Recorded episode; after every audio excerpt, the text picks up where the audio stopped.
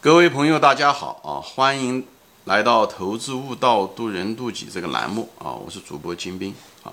今天呢，我们就继续闲聊着所谓的活学活用啊。前面就谈到了，大家就是活学吧这一章，因为我们中国人是一个知识大国啊，咱们很注重知识的传承啊，但是对运用其实。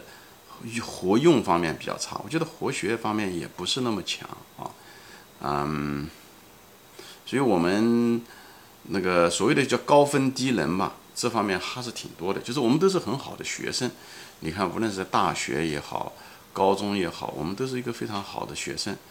但是，嗯，在科研上面啊，就在那种创新科研上面，嗯，我们不是那么强。我们也有，我们也有非常好的科学家。但不知道为什么，很多都是在一种西方的这种环境中，啊，留学生啊，有的，比方说诺贝尔获得者，对不对？杨振宁也好，李政道也好，也都是华人，到了，呃，西方这个土壤啊，这个文化氛围就开始，哎，可以获得诺贝尔奖啊，等等这些东西，对不对？呃，我觉得这可能是，这我相信这些东西就是我们华人的知识理解力一定没有问题，我们的基因没有任何问题，但是我们很可能在。思考问题、学习方面可能有点问题，所以说很多高分低能，嗯，也是这个原因。这就很可惜，人生花了很多时间，特别是在你宝贵的黄金时代学习，学了很多东西，最后却无法嗯创造财富，无论是给社会做出贡献吧，或者是给自己的成功学业上面啊，就是都最后学还是拿来用。无论是从一个优秀的工程师也好，科学家也好，或者解决问题的一个怎么样，我们在这方面嗯就不匹配。就是我们都是很好的学生，所以高分低能，嗯，一点都不过分。说这个话啊，我在这地方就是想分享一下子，呃，我对这个事情怎么看的。我觉得学任何东西都要问为什么啊。学任何东西，我在别的节目中也谈到过，就包括教科书吧，特别像物理啊、化学啊、生物啊这些东西，我读这个教科书的时候，至少我在国内读那种中文写的那种教科书的时候，就有点干巴巴的。他他总是讲这些定律，只是说做说其然，但是很少说。其所以然，就是说为什么的东西比较少，所以虽然到美国来了以后，嗯，也拿他们的教科书，其实它是个第二个语言，对吧？英语，所以在语言上其实是有障碍的，但是读起来就觉得很爽啊，就觉得啊好多道理，以前不知道的道理，像哦原来是这么简单的一些东西，哦原来是这样。我相信如果我当时如果重新学这东西，有这种问为什么的时候，我相信我们对知识的好奇心，对知识的理解。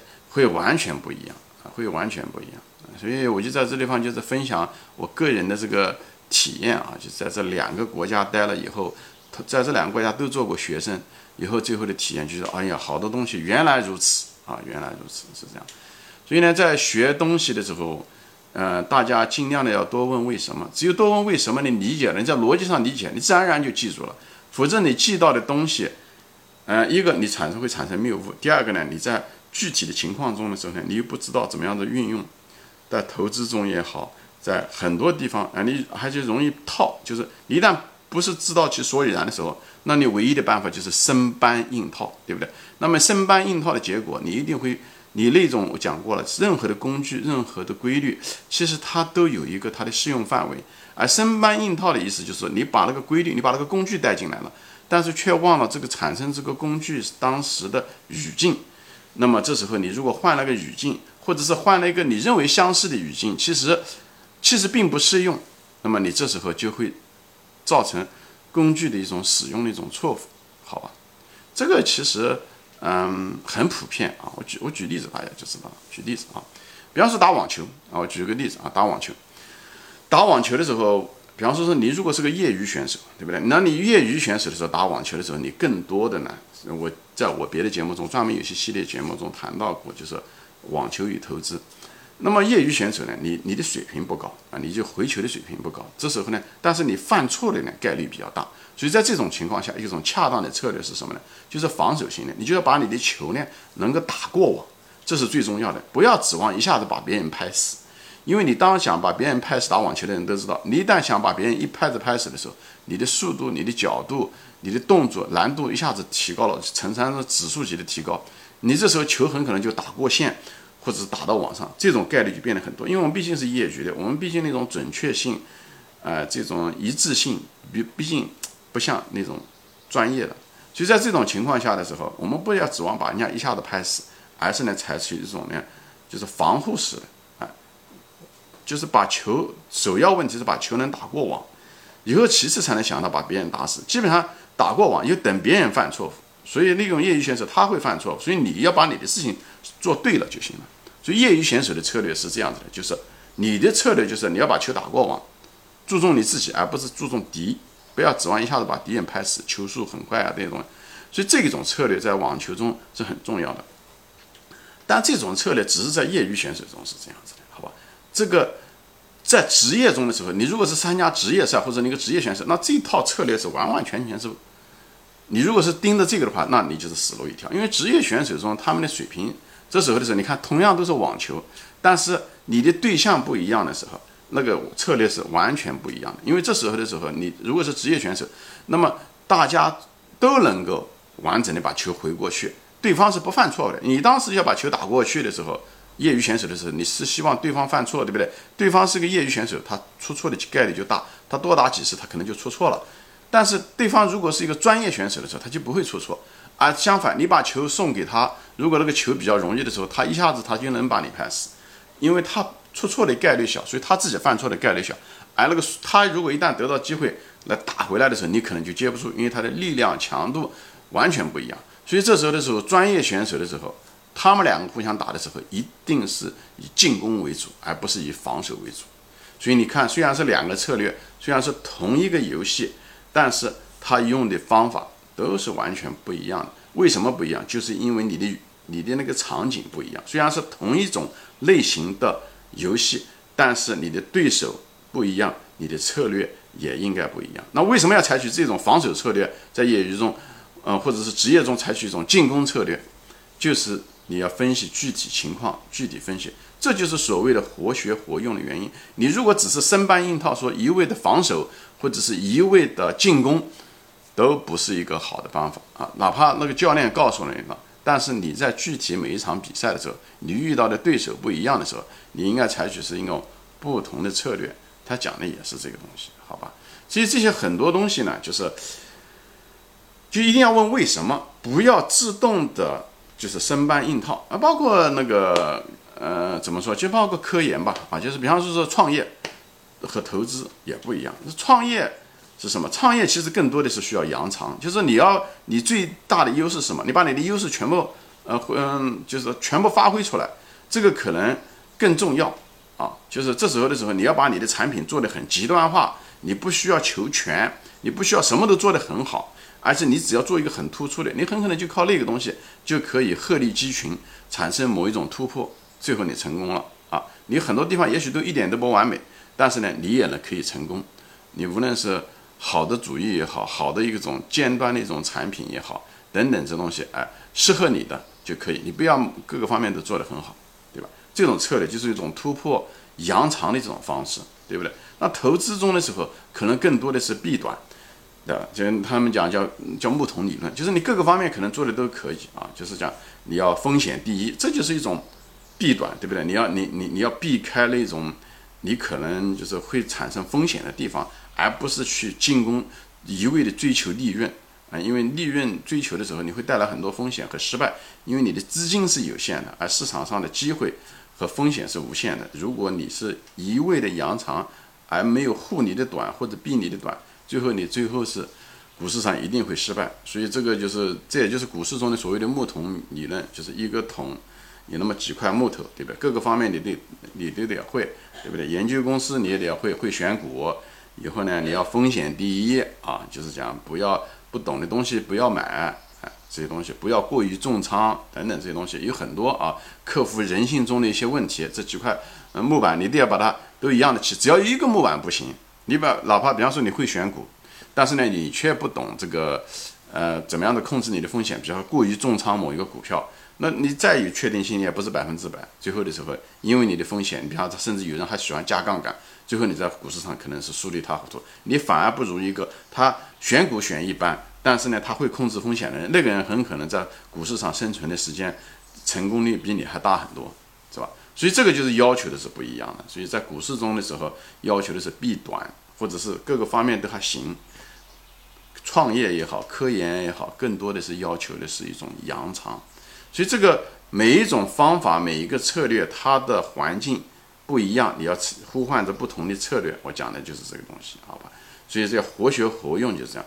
所以这特别是这种规律性的东西吧，特别是什么呢？就是规律是什么？规律是特殊事件，我们都学过哲学。都是每一件事情做了以后，特殊的事情做了以后，你总结出来的那个规律。但是那个规律是个归纳法，是总结出来的啊。规律只是一个拐杖，规律不是说你拿了这规律哪地方都可以用，那这就是错了。你就是盲目的运用，不知道它的适用范围。特别是人文的规律啊，这地方就岔开说一下，就是人文的规律。人文的规律是什么呢？就人文的规律就是，呃，不是自然规律，不像这个啊，自然规律一年四季，对不对？它是很有规律，太阳从东边升起。从西边落下来，这是自然规律，这自然规律是非常牢靠的啊。其实，但是人文规律就不一定，像只要涉及到人，比方说股市也好，政治也好，社会也好，战争也好，这些东西，这是这里面的所有的规律都是可变的，变数很大，所以你那时候一定要特别小心，千万要杜绝那种教条的照本宣科、断章取义式的这种行为方式或者这种心智模式，这非常非常危险。这个还不如没有。这时候的时候，你有了拐杖，还不如没有拐杖。那那时候你可能还不会把你自己带到坑里面去，最后的拐杖会把你带到坑里面去，就是这样。这就是就具体问题具体分析特别特别重要。我举例子吧，啊，就像打仗啊，就举打仗的例子。比方说在打仗的时候，你看到哦，对方的时候，比方说是那那旗帜分明啊，在古代的时候打仗的时候旗帜分明，对不对？你看到对方旗帜分明的时候，你第一个直觉应该告诉你，对方很可能是一个能官善战的一一支军队。为什么呢？一般情况大概率事件是能关山战，因为在古代打仗的时候，这些旗就是这些旗帜啊，这些东西啊都是很贵的，因为那个色彩，古代的色彩也好，燃料也好，都非常金贵。它能够做出旗帜分明这些东西，它这它这个军队是一定资源很好的。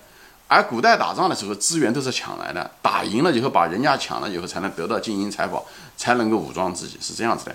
他一直没有打过仗的人，或者是。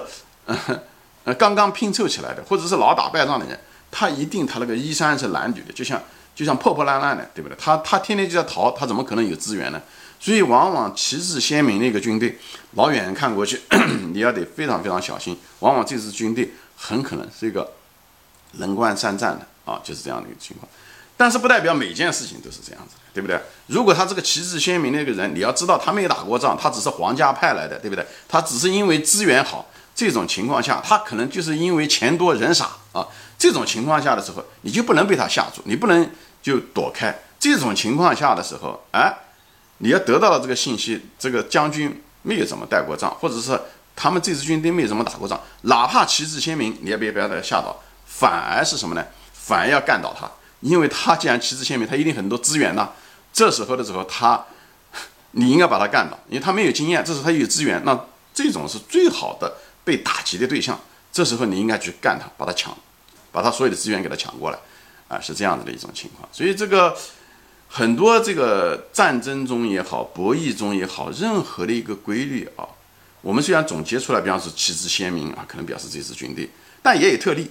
那么人家如果看不到这个特例，人家被吓跑了，而你看到了这个特例的时候，你没有被吓跑，那你就能得到别人得不到的东西。所以这时候的一个人的认知啊，和他的活学活用啊。特特特别重要，好吧？就包括，比方说说军队打仗的时候，什么队伍整齐，对不对？队伍整齐的时候，往往是一个训练有素的一个军队，对不对？纪律性特别强，从上到下纪律性特别强，对不对？那很好，对不对？但是他也有可能是一种什么情况呢？他很可能只是听他那个老板的，对不对？最上面那个将军，如果你想打这支军队的时候，那么就是用擒贼先擒王，你把你的军队集中起来，哪怕很弱，也打。杀他的那个最高的将领，对不对？集中起来，集中你所有的精锐，杀那个最高的将。你把他那个最高的将领把他杀了，他再队伍整齐。他如果是自上到下的，他们没有那个，那么这个就是一个非常好的一个策略。哎，就是这样。就是你任何一个现象，任何一个情况，你看东西的具体分析，一定要问为什么，一定要问为什么。这样子的话，你才能够做出就像创造出奇迹也好，或者是。呃，你可以胜一场战争，你可能你认为胜不了的，或者一场博弈中的时候，也都是如此，也都是如此。记得好清楚，就是我那时候小的时候，呃，读书的时候，我父亲就读过一本书，就是叫《仁义之师》啊，也是这样子。讲的时候，战国春秋啊是什么时候？有一个宋国的一个嗯嗯一个国王啊，他就是叫什么宋什么公。以后这个他就是一一直就标榜自己是个道德仁义之师啊，就是讲究仁义这些东西啊。但是呢，在战场中的时候，其实是不能够讲究仁义的。战场就是战场，就是杀人的地方，你得把别人杀死，要不然你就被别人杀死。所以在战场上是没有仁义可言的，只有手段和暴力啊。但在那个地方，他就开始运用仁义来了啊。所以呢，对方的军队过来的时候，哎，他已经在那个河口已经等着人家，在沙滩上等着人家了。以后那帮的人呢，就渡河渡了一半，他的以后这位将军就是这个。这位宋王呢，就是下面的人就主张讲，哎，敌人过了一半，我们正好在这时候干他，就容易把他们打败。他讲不行不行，他讲我们是仁义之师，一定要等他们全部过来，我们跟他干才是公平的战争。最后我们不应该趁人之危。最后的结果呢，人家渡了河了，全部整装待发了，以后跟他干，最后把他打垮了，最后他自己中了箭，最后最后死了啊。所以这个就是一个典型的一个例子，就是照本宣科。一味的讲究，不讲究层次，不分场合，乱运用一些所谓的规则啊，或者套用某些道德，这个都是一种，嗯，怎么说呢？在无论在认知上面还运用上面，都是很很愚蠢的方法。那这些东西听上去好像，呃，很多人觉得我不会这样子，就像人家讲，哎，这刻舟求剑啊，赠人买履啊，我不会。那寓言故事它讲的是一种简单的一种场景，它是在表述这一种观念。啊，为什么老说这些东西？因为人性中我们都有，我们其实每个人自古到今就有，所以这个寓言故事一直到现在都没有都没有失传过。为什么一直在说，一直在说？就包括兔子跟乌龟赛跑的故事，这都是人性中的东西。这些东西为什么小马过河？这些寓言故事，其实我相信一百年以后人们还会讲到这些东西，因为人性不变，人性中。